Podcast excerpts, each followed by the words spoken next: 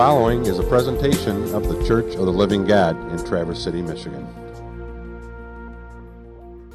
We believe that all human life is sacred and created by God in his image, Genesis 1:27. Human life is of inestimable worth in all its dimensions, including preborn babies, the aged, the physically or mentally challenged, and every other stage or condition from conception through natural death. We are therefore called to defend, protect, and value all human life.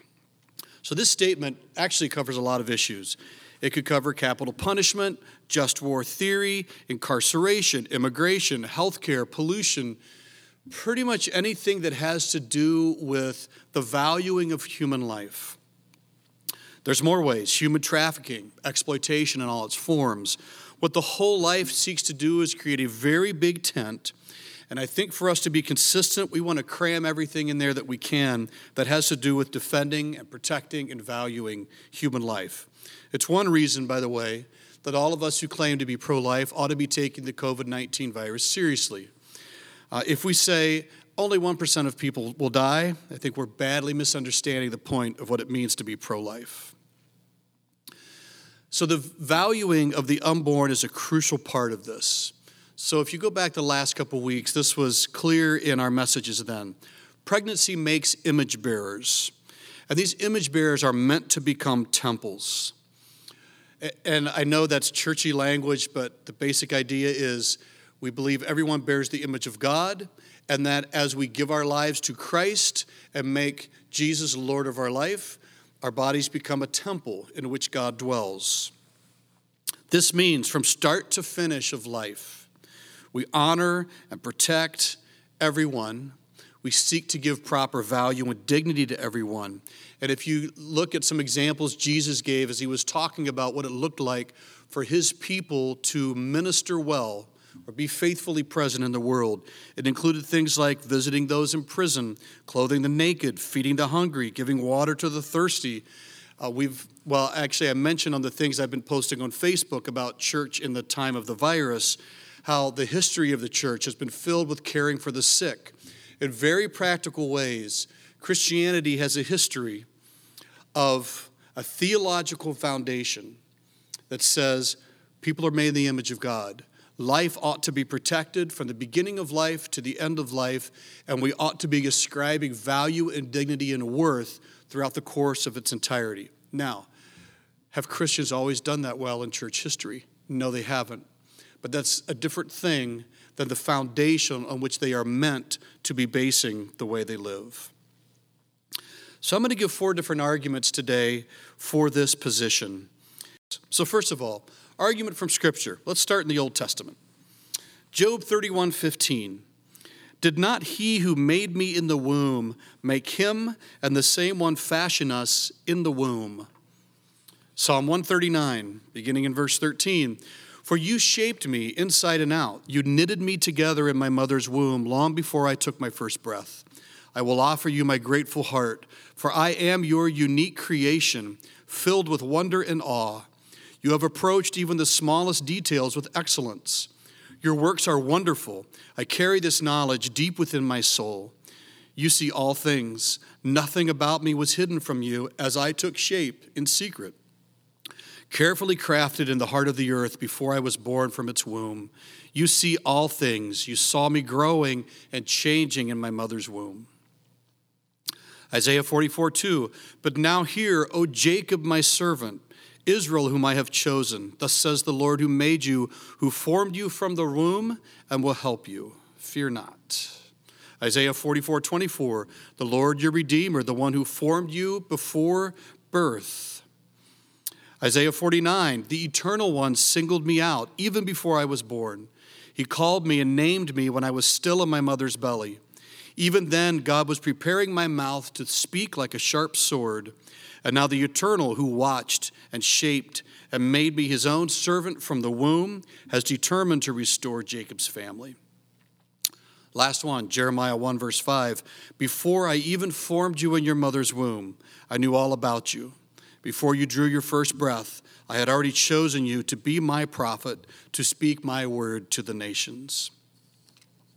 Now, some claim this language is poetic, and it certainly is poetic, or that it might just be certain individuals who are granted this kind of personhood before birth, and so we shouldn't apply it to everybody.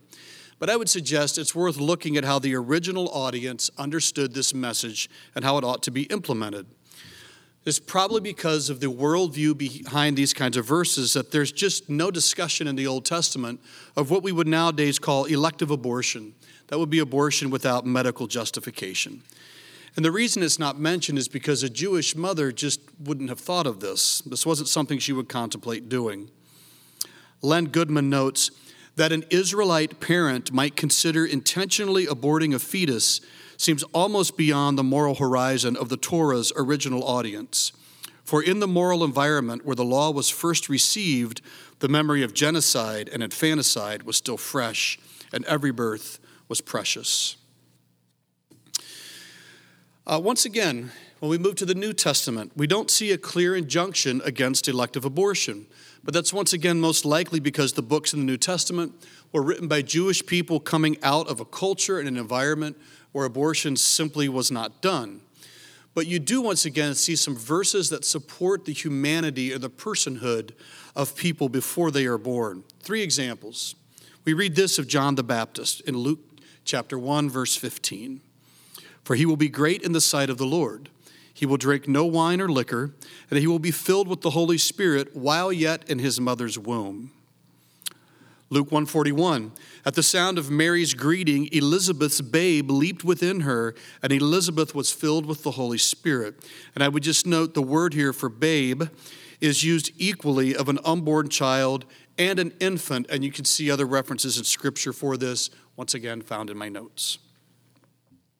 And then Paul said this of God He who had set me apart even before I was born and called me through his grace. That's Galatians 1:15. So we see John the Baptist filled with the Holy Spirit. We see him responding to Mary's voice in his womb. We see Paul called by God's grace and set apart while he was still in the womb. So once again, while the New Testament does not have a specific injunction against abortion, it carries on what was already assumed and simply accepts it as fact that human beings, before they are born, God is present and at work and forming, and even in some cases, His Spirit is filling them. So that's argument one Scripture's presentation. The second one is the argument from church history. So in Judaism, there was a consensus on a number of important things, and really this is just a summary of the verses I just read. People were made in God's image, children were a blessing, which was why abortion was unthinkable and that the unborn were humans deserving of protection. It's worth noting because you can read a variety of different opinions about this.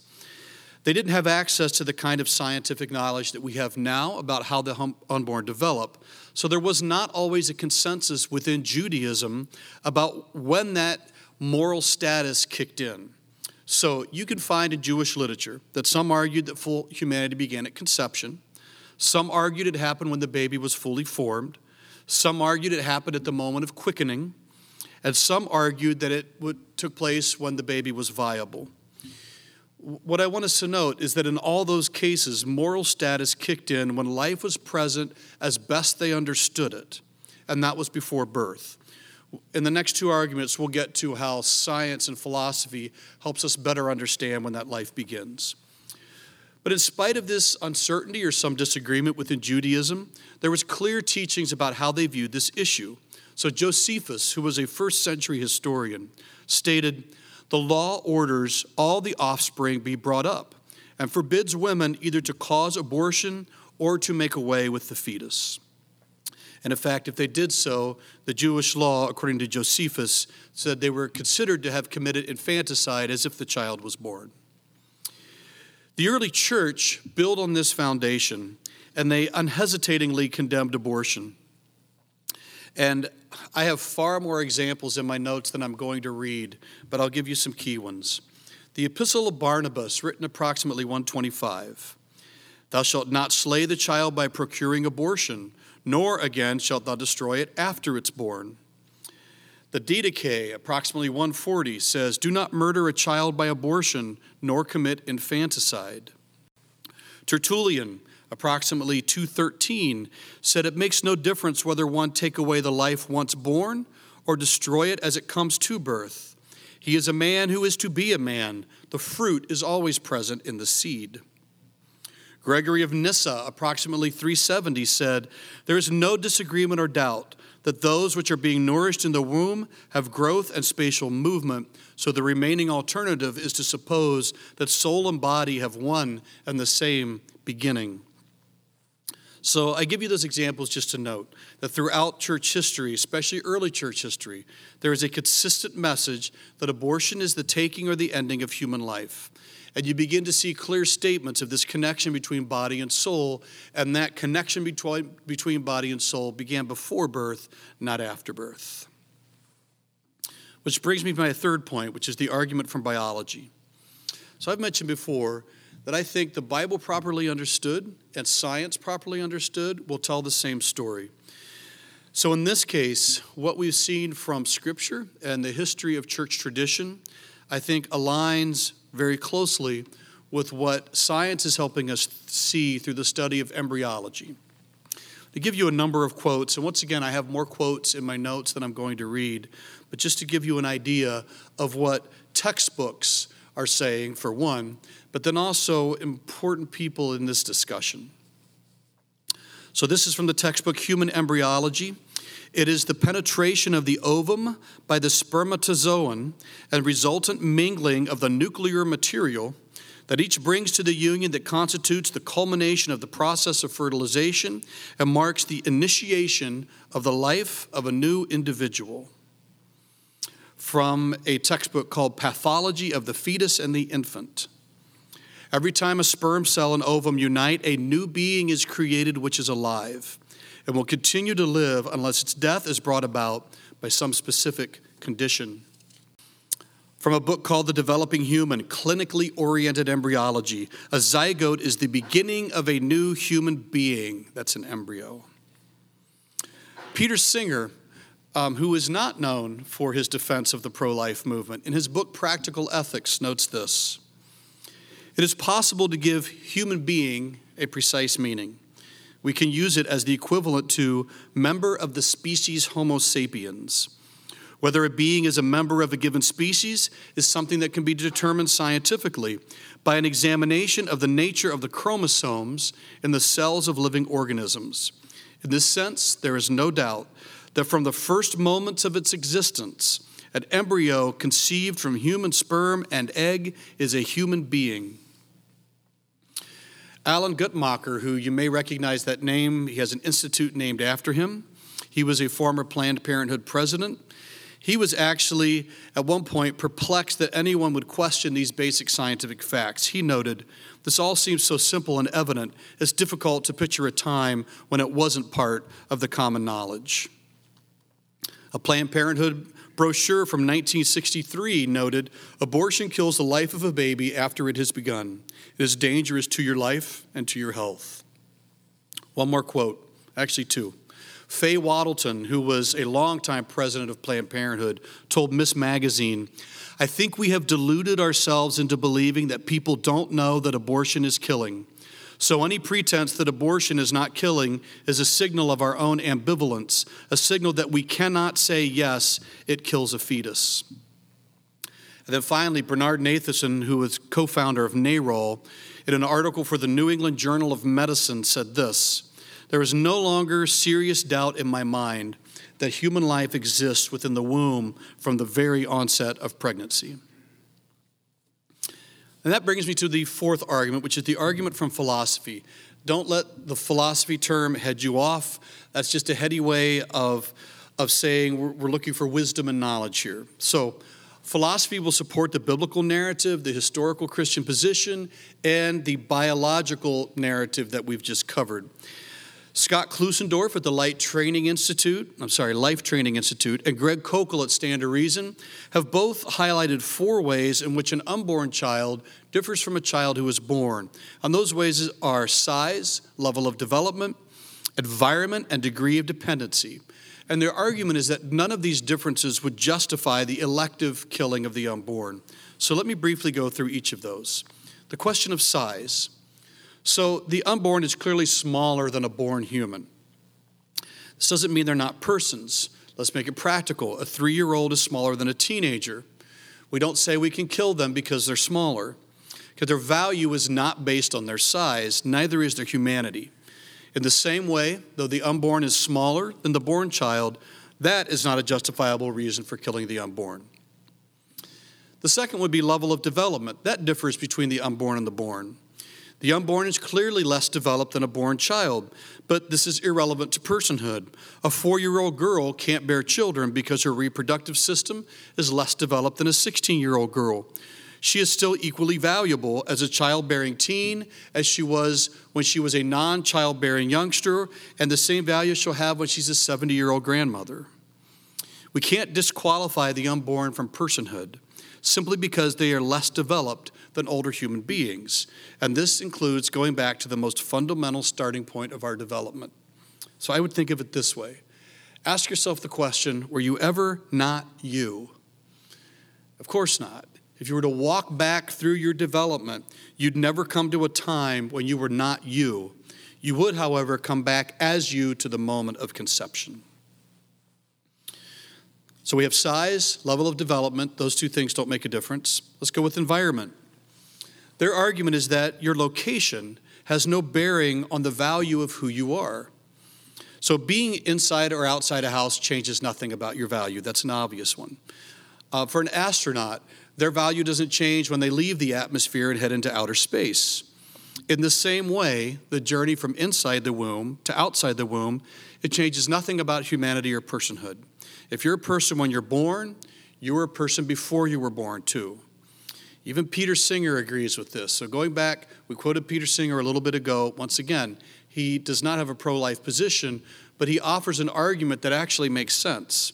He notes this he says infanticide should be legal for at least a month after birth, and I, I think his time frame has changed over time. And I would note that I think that's a horrible but consistent idea for him at least. He wrote in his book Practical Ethics the liberal search for a morally crucial dividing line between the newborn baby and the fetus has failed to yield any event or stage of development that can bear the weight of separating those with the right to life from those who lack such a right. Now, I actually agree with that statement, but to Singer, it means if we can kill the unborn, we can kill the born, at least for a time. But I think he badly misses the point. If we can't kill the born, we can't kill the unborn either. The fourth one is degree of dependency.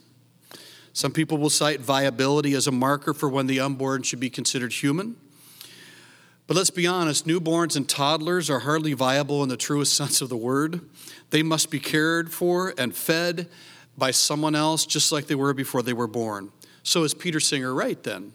Should parents be allowed to kill children until they're independent in terms of their basic need for sustenance? And I would say, no, your humanity is not connected to your dependency.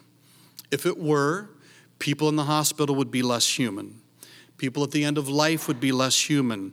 People who are severely handicapped physically or mentally would be less human. But we don't make that argument. Yes, the unborn depends on the mother, but this says nothing about the unborn's humanity and value. So, this SLED acronym speaks to the broader pro life position, and that is that no human being, regardless of size, level of development, place of residence, or degree of dependence, should be excluded from the, human, the community of human persons and the rights and protections that followed. So, that sums up the four ways that Christians have traditionally argued to preserve the life of the unborn.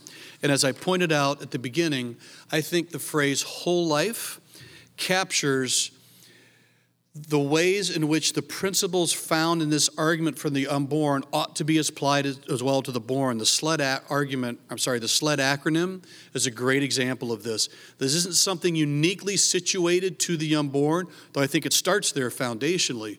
It's something we ought to be considering with everyone with whom we come into contact.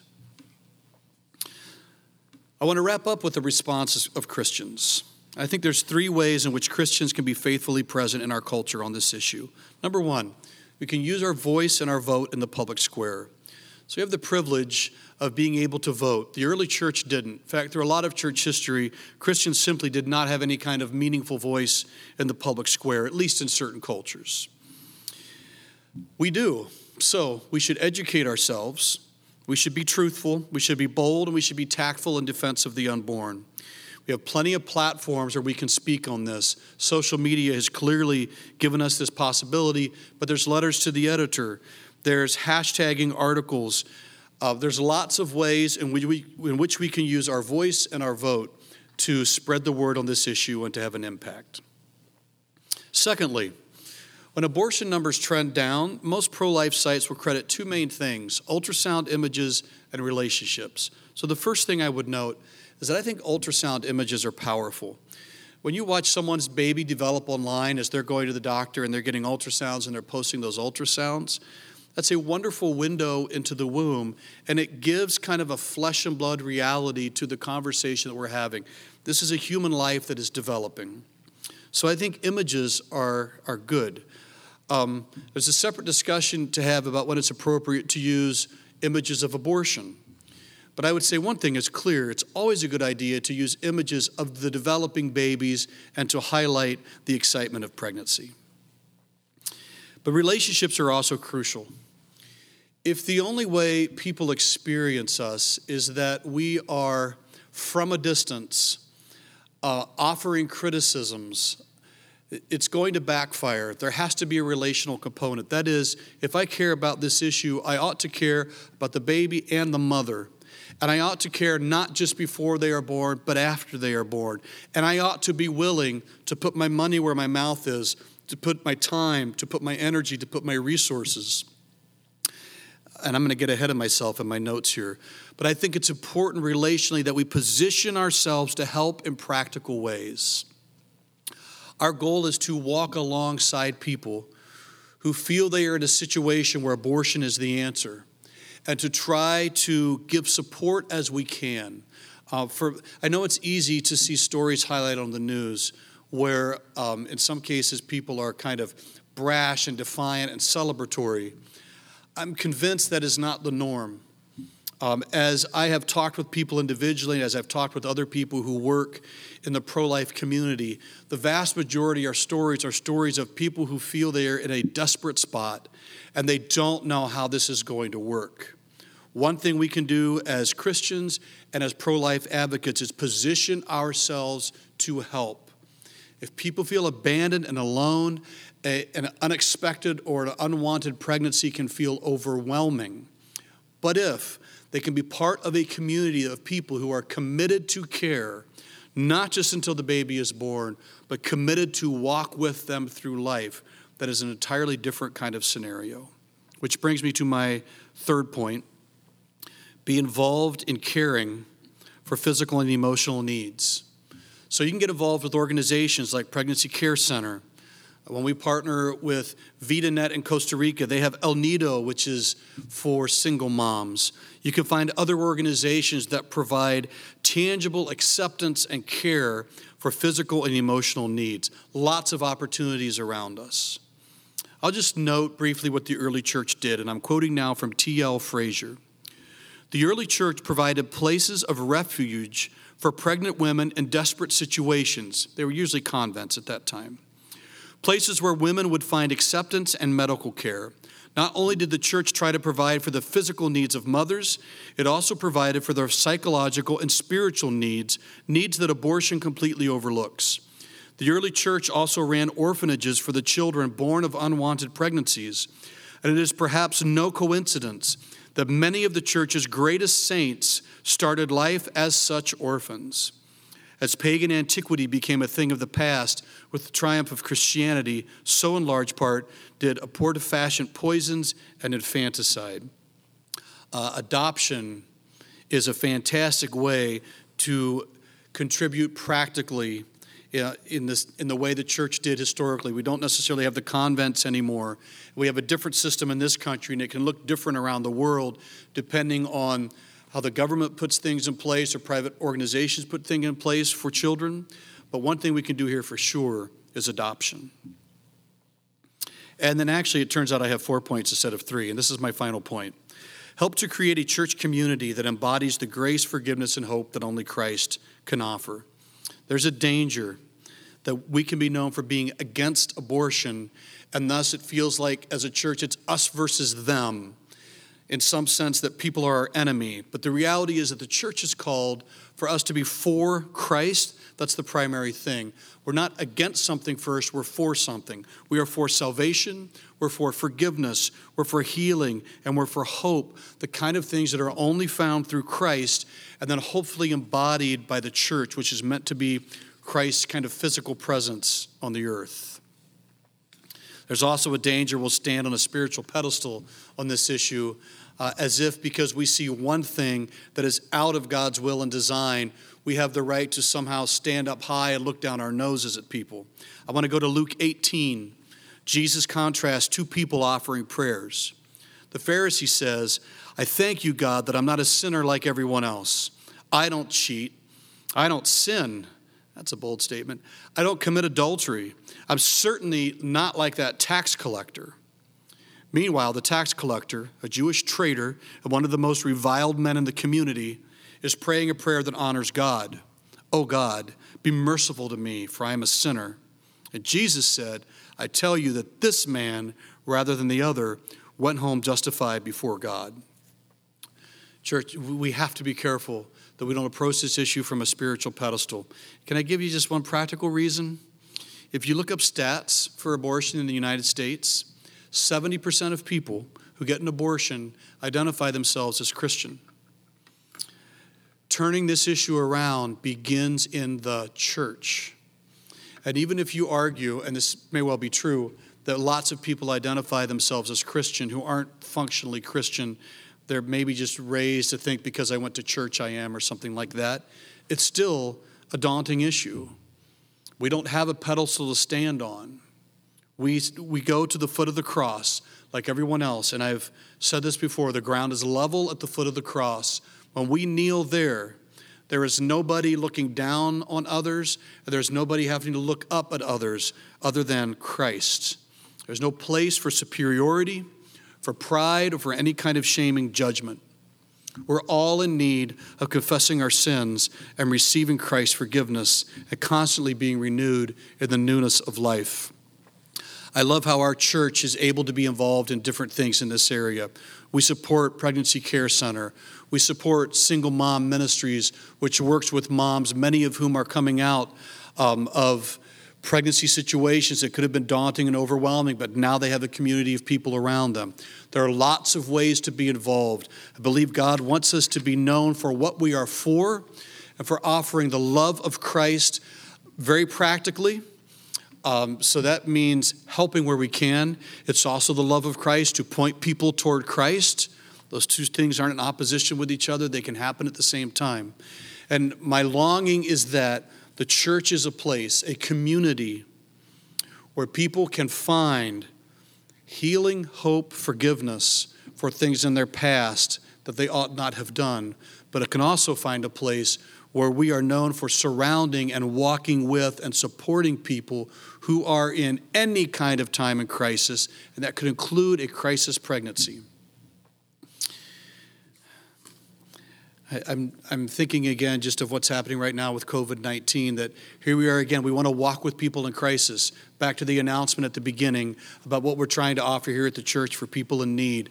I believe that is the heart of Christ that we want to have in us for the people around us who are in need of any kind. What does it look like for us to be a faithful, loving presence that shows the heart, the words, the presence, the attitude of Christ in every possible way?